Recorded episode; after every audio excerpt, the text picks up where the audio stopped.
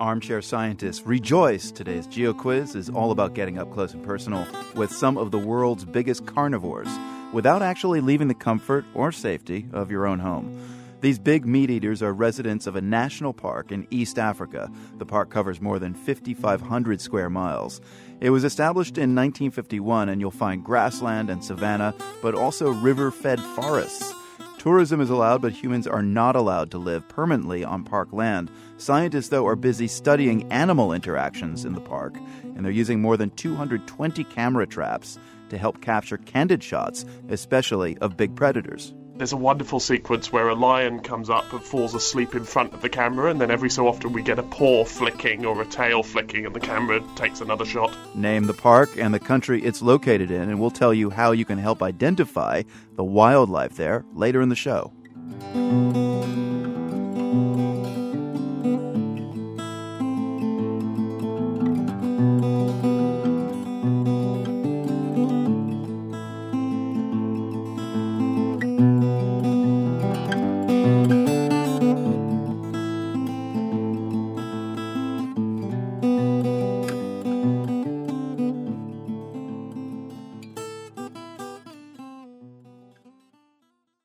I'm Marco Werman, and this is The World. Imagine if you had not hundreds, but millions of holiday snapshots from your African safari to sort through.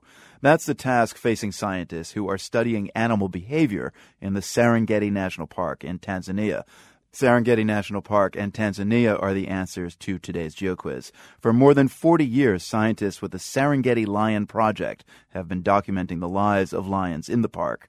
Of course, in the good old days, studying detailed animal interactions meant sending a graduate student out with a diary. But that's like trying to understand Britain by sitting in Trafalgar Square for an afternoon. You don't get a picture of everything that's going on. That's Chris Lintott of Oxford University. He's involved with a project called Snapshot Serengeti. Scientists have set up more than 200 camera traps in the park to capture pictures not just of lions, but of all the wildlife. But here's the thing those 200 cameras capture a lot of photos.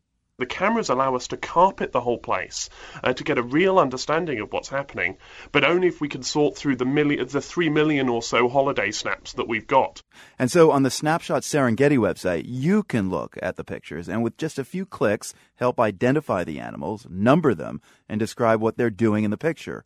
Lintott says you never know what you're going to see. The cameras capture pretty much everything on the Serengeti. Lintott says one sequence of photos of a hyena recently caught his eye. You get three images. The first one, the hyena's looking straight down the lens, uh, like a, su- a, superstar out on a Friday night. On the second one, the hyena's in the background skulking, and the third shot is the inside of the hyena's mouth uh, as it attacks the camera. And that's one of the problems, actually. The animals take a strong interest in the camera, uh, and they don't survive all that long. That would be the cameras, not the animals. The cameras can last about two months before needing maintenance and new batteries. Of course, they're likely to be, you know, torn down by elephants or infested by ants before then, but it's all worth it. The photos, Lintott says, will help scientists get a clearer picture of how animals, especially big predators like lions, interact with other big predators in the park. Do they compete for food? Do they attack each other? Do they ignore each other and go about their, their lives anyway? And, and so that's one of the things that we think we can understand by doing this sort of experiment. Lintott says experts are also hoping to get a better sense of just how much park land big carnivores need to survive and thrive. The Snapshot Serengeti project, by the way, has a good pedigree. Lintott's group also runs two other popular citizen science projects. One gives you the chance to mine old Navy ships' logs for climate data. The other allows you to help classify galaxies.